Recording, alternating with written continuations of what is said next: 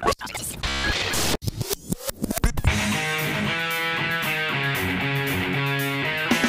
hey, welcome to the show. Hope you had a good weekend. Welcome back. This is week two of the show for this year. So I hope you've snuggled in. Hopefully, you're following and you've subscribed so you don't miss out on the daily content.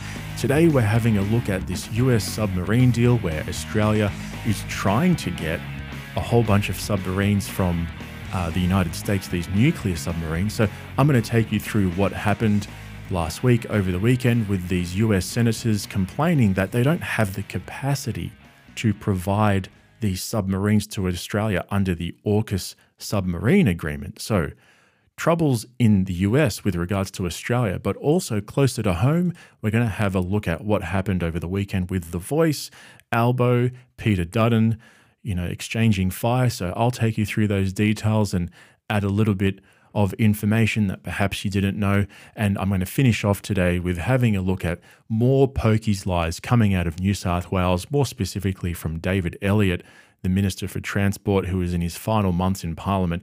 I'll tell you what, talk about misinformation. Wait till you hear this. But before we get into all of that, wherever you're listening to this podcast, help us out. Give us a five star rating. Let others know that you love Chad Theory. Remember, we don't have ads on this podcast, so we rely entirely on the support of our listeners.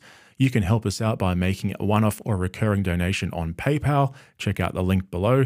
That would be much appreciated. And also, if you want access to new and exclusive content coming to only paid subscribers, make sure you check out the link below so that you can become a subscriber and get access to all that additional content.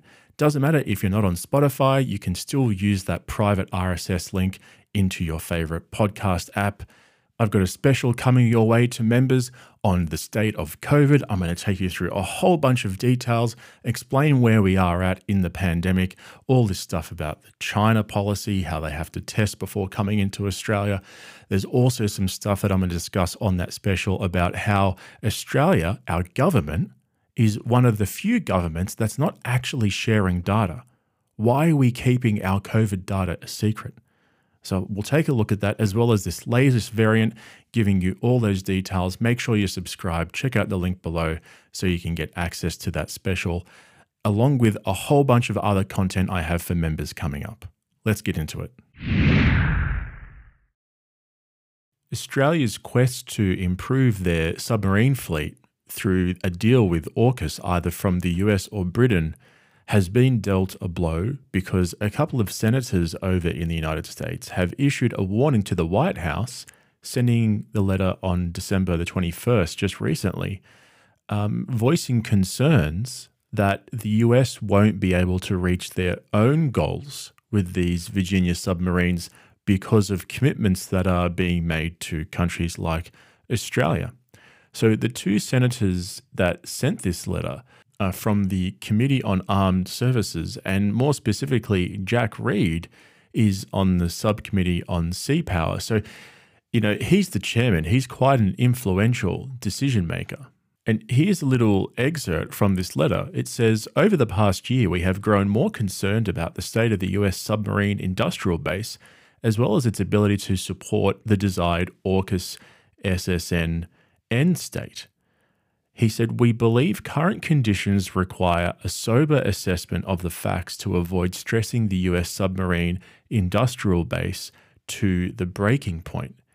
We are concerned that what was initially touted as a do no harm opportunity to support Australia and the United Kingdom and build long term competitive advantages for the US and its Pacific allies may be turning into a zero sum game for scarce, highly advanced US SSNs.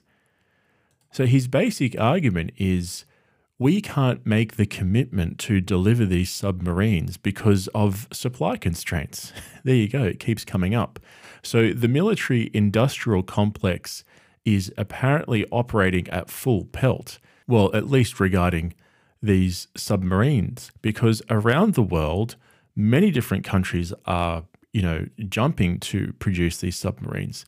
And the reason why is because the Asia Pacific is becoming so much more important and it's the mo- and it's one of the more easier ways to navigate these waters and have a presence in a stealthy way. Now, for the United States, they want to have an operational force of 66 fast attack submarines.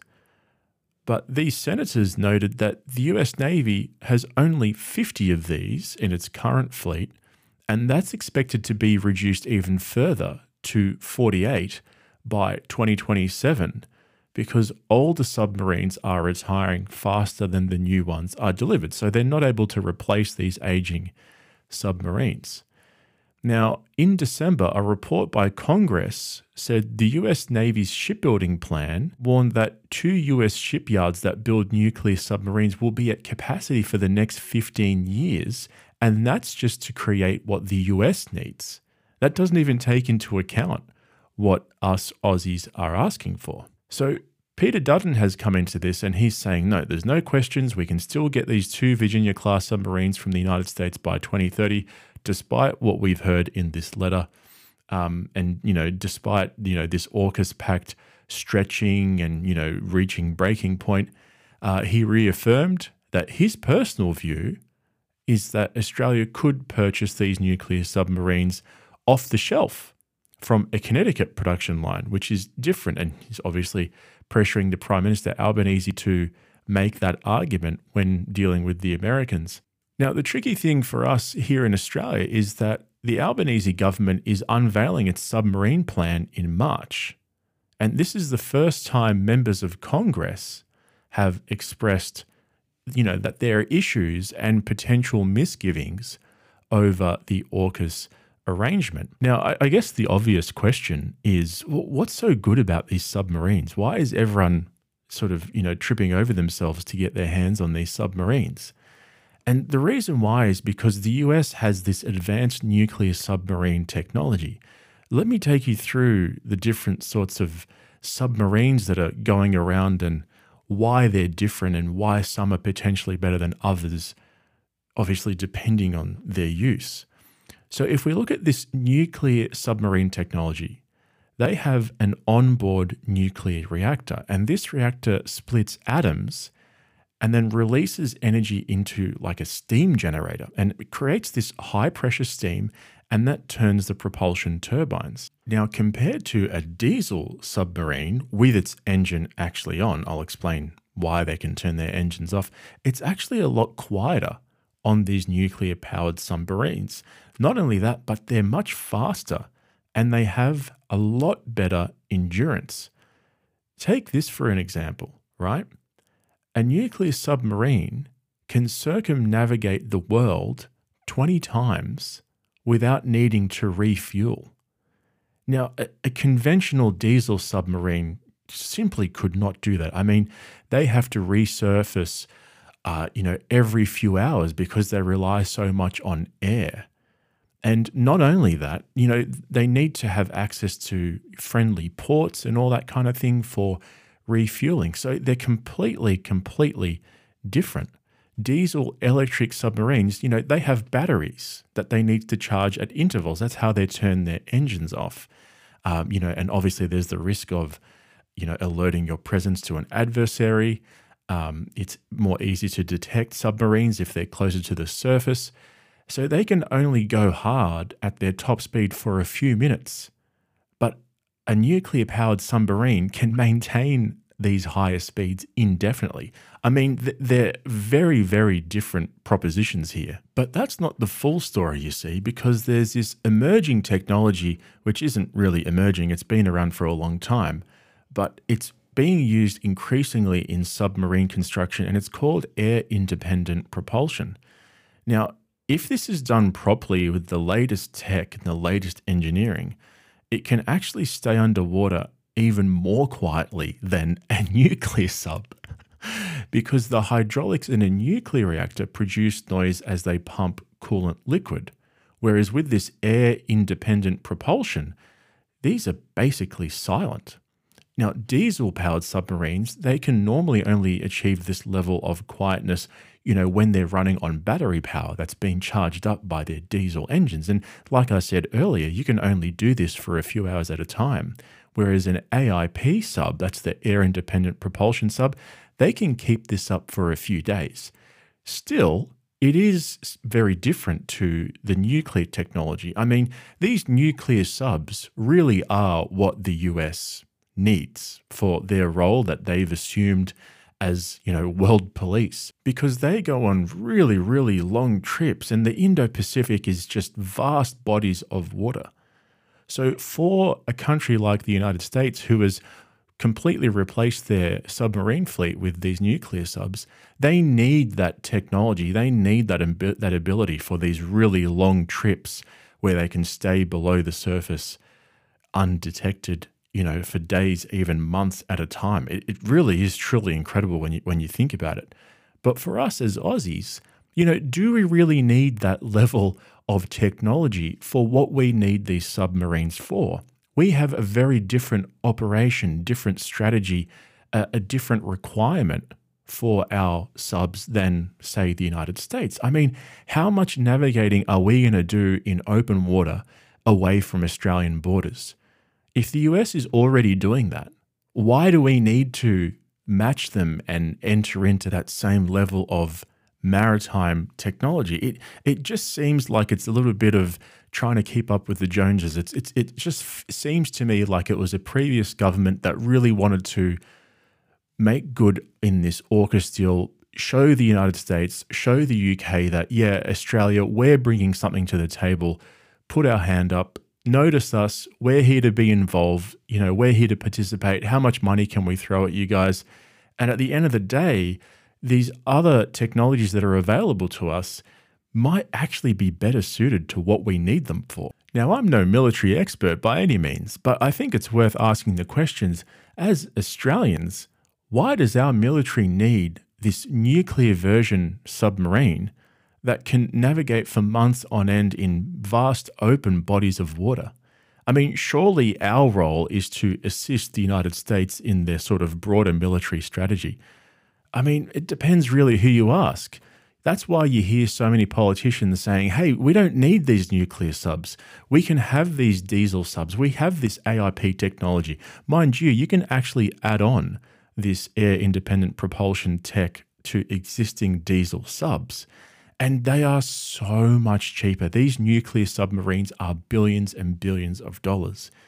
Whereas, you know, these diesel electric with this air independent propulsion add on, this technology that they're using, they're under a billion dollars. You know, in some instances, you can get them for, you know, a couple of hundred million. So the cost is definitely, definitely a major consideration. And it just strikes me as really strange that we're stretching ourselves for nuclear submarines that we don't really need given the difference in the strategic sort of missions of Australia versus the United States, our much larger partner when the cost is so outlandish. Even Malcolm Turnbull has come out and reminded everyone of a very important detail, which is that these nuclear submarines that will purportedly come from the United States, they will need to be operated by the Australian Navy under the supervision of the US Navy. So we're going to pay, again, billions and billions of dollars for submarines that we don't necessarily need because they're based on US requirements that will need to be operated under the supervision of the the US Navy.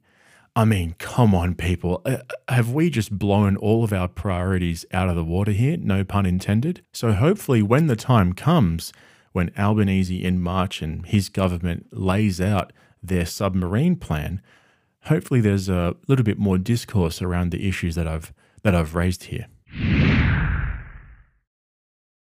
The debate over the voice is heating up, with Peter Dutton issuing an open letter to the Prime Minister Anthony Albanese on Saturday, the 7th of Jan, basically saying, We need more detail. You haven't given us, as the Liberal Party, or Australians more broadly, enough detail to assess the merit as to how this will work, what the model is, and whether we actually need this. Now, I'll, I'll take you through the sort of broad strokes of what Peter Dutton was saying here. And it's not just Peter Dutton who is asking for more detail. Green Senator Lydia Thorpe came out praising Coalition Senator Jacinta Price for calling out for more transparency. We need more details. Uh, Lydia Thorpe saying the Greens still haven't formed a position because we don't have enough information. There are concerns from the Greens that, you know, this is going to be a hand picked group of Indigenous leaders by the Albanese government. And look, I'm going to do a deep dive into The Voice in a lot more detail as a special for you guys. So make sure you're subscribed. Check out the link in the description so you can access that exclusive members content. But I just wanted to make a few comments about this here and now because of all this hoo ha going around with Anthony Albanese and Peter Dutton. And we saw the Nationals MP, Andrew Gee sensationally quit the party, saying that he feels he can best represent his constituents by speaking out on issues free from party constraints and expectations, he said. There's obviously division within the National Party, he outlined. He can't reconcile all the details yet because he doesn't feel like within the Nationals there has been a sustained debate to determine whether or not they should support it. And I think it's it's truly incredible that this is causing so much division. I mean, to the point where Andrew Gee obviously felt that he would or felt the need that he should leave the Nationals Party. I mean, that's such a big move. I don't know if this was a long time coming or there are other issues there, but it is truly incredible that a single issue like this could divide Andrew Gee to the point where he would leave the party. But that's not it. There's so much more to this. Peter Dutton raises an issue that I think isn't part of the discourse to a significant enough degree yet, and that is this. My understanding of Indigenous cultures in Australia is that they're not as unified as we would like to think. There are many, many different voices in Indigenous communities. There are many different languages, many different dialects we don't have this overarching Indigenous or Aboriginal culture that simply needs a voice at the top of it to represent all their concerns. There are many, many tribes around Australia who have different beliefs, who have different needs. And for me, you know, looking in as an Australian, I guess from the outside over the years, having grown up in Australia my whole life, one of the things that I've noticed is that for the most part, Indigenous Aussies feel like they have been displaced. Now, it's not for me to speak on their behalf. They can speak for themselves. And ostensibly, that's what Anthony Albanese is trying to achieve here with the voice, is to give them a voice for themselves. But the problem is, it's giving them a voice, albeit for the elites who are able to communicate in that parliamentary environment that doesn't necessarily present those dispossessed Indigenous people who simply want to live their own lives the way that they want to live. And I know that's a very loaded statement and it's going to require a lot more analysis. Like I said, I'll, I'll do so in a dedicated episode. But on face value, I just want those of you listening to consider this in case you already haven't. If you're an Indigenous person who feels like you have been displaced and your ancestors were displaced and your ancestors were killed for their land, who doesn't view Australia as having been settled, like most of the history books will tell you, but it was conquered, wouldn't you want to be able to live your own life, live your own way, live off the land in the way that your ancestors did? And a lot of Indigenous people are able to do that. But it just seems incredibly ironic that us operating in this Westminster system with our Western institutions, with our Western philosophies, and our effectively British ways of doing things in most instances, want to give Indigenous people a voice which may or may not actually have any teeth. It's more of a symbolic thing so that they can communicate their needs and wants with our parliament. I mean, isn't that something that we would normally do with a foreign nation? It just seems like there are some glaringly obvious details here which are being glossed over. So, again, I ask you to ask yourselves how do Indigenous people want to really live? Is that consistent with what we've created, with the Australia that we've created? And will this voice give them an opportunity or an outlet to enshrine themselves with that way of, of living that, that most of them um, presumably desire? It's a very strange thing to understand how a group of people who are so scattered and so tribal want to live and give them a, a, sort of a singular voice in a parliament which so many of them vehemently reject. So that's my opinion. Again, I'll come to you with more details in due course, but there are a whole bunch of details here that are missing. So I do tend to agree with Peter Dutton, and I think he's just asking some obvious questions that need to be answered. Like I said in the outset, I wanted to make some brief comments about the ongoing pokies debate here in New South Wales because Minister for Transport David Elliott, who is leaving politics soon, has come out and he's taken issue with Dominic Perrottet's cashless card, arguing that it's going to impact you know, th- those average punters that, you know, just want to have a $20 bet. And I think it's interesting because we've seen this come up time and time again. This is the sort of the the rhetoric that we hear against the cashless card is that they're taking away your ability to make your own decisions as to whether or not you want to gamble. But the reality is the problem gamblers make up the majority of the revenue generated by pubs, clubs, and RSLs in New South Wales. I took you through the details last week, but I, I, just wanted to reiterate today for you guys that this argument is a is a basically it's a straw man argument. So the argument goes a little something like this.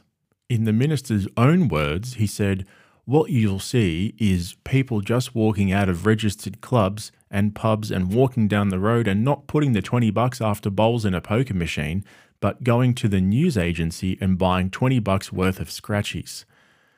Now, he also said, or the argument's also been made that, you know, people will will just go to bet on the horses and you know you're not going to get rid of the issue but but but hear this there's a fundamental misunderstanding of how poker machines work and how it's very different to scratchies and betting on horses, for example. And I've discussed this previously, so let me reiterate this for some of you who may not have heard this. The way that poker machines are actually designed are inherently deceiving. So if you make a dollar bet, for example, and you get 40 cents back, the poker machine will play the lights, it'll play the sounds, it'll have all the flashes and all the bells and whistles as if you've actually won something. Now, let me just give you that example again. You bet a dollar and you get back 40 cents. You haven't won anything, you've actually lost 60 cents, right? You put a dollar in and you pulled out 40 on that particular spin.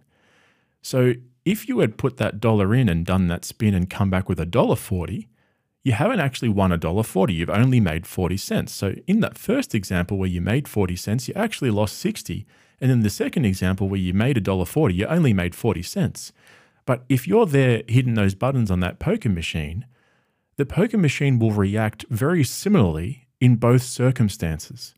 It gives you that dopamine hit which is why so many people get addicted to gambling in both scenarios, whereas in the first example you lost money, in the second example you won money, there's nothing quite like that with scratchies and betting on horses.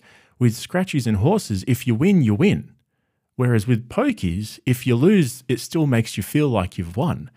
Now, my solution, along with the cashless gaming card, which is more so targeted at money laundering and organized crime, which is separate from the, the gambling issue, which really concerns me a lot more is that, you know, so many families out here in Labor heartland, mind you, in Western Sydney are being screwed over because of there being so, so many poker machines. It's, it's absolutely disgusting. But if we just fix this design flaw in the pokies machines, then people will realize that you're that you're winning on very, very, very few occasions. So if these pokies machines were designed to only give you that dopamine hit when you've actually won something, then they won't be as appealing for addicted gamblers because you're not getting that constant rush. And that's how these machines are designed. They're designed to keep you there. I've also, you know, given you examples of, uh, I can't remember where it was over in Western Sydney. There was a there was a pub I think that made a loss of around two million dollars on its bar, so that it could attract pokies. I mean, you know, you get free drinks, and they make everything nice and comfortable. They have smoking areas.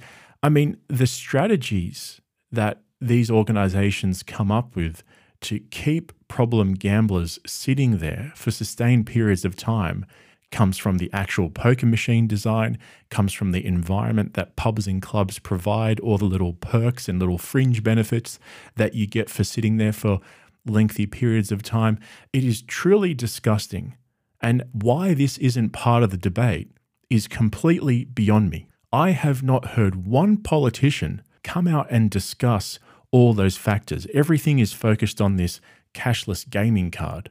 We need to be looking at those other factors, these environmental factors that create this environment, that create this ongoing dopamine hit for problem gamblers that we need to make a little bit more realistic so that it is like Scratchy, so that it is like betting on horses or betting on a footy game, for example. Not to mention the other elephant in the room. I don't know if you guys have heard about this, but pokey manufacturers, gambling companies, none of those sorts of companies directly associated with gambling are allowed to make political donations. But take a wild guess who is exempt from that.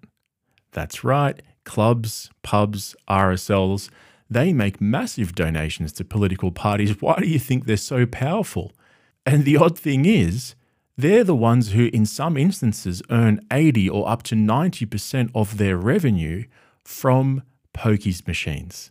Talk about a reach around. I'll tell you what, there are so many issues here that are not part of this cashless gaming card debate that I think are perhaps even more important, particularly when it comes to problem gamblers and their needs going forward. I mean, what kind of a country is this where you have organizations in the middle of suburbs on the corner that make almost all their revenue from pokies machines? It well and truly is a stain on New South Wales and more broadly on Australia.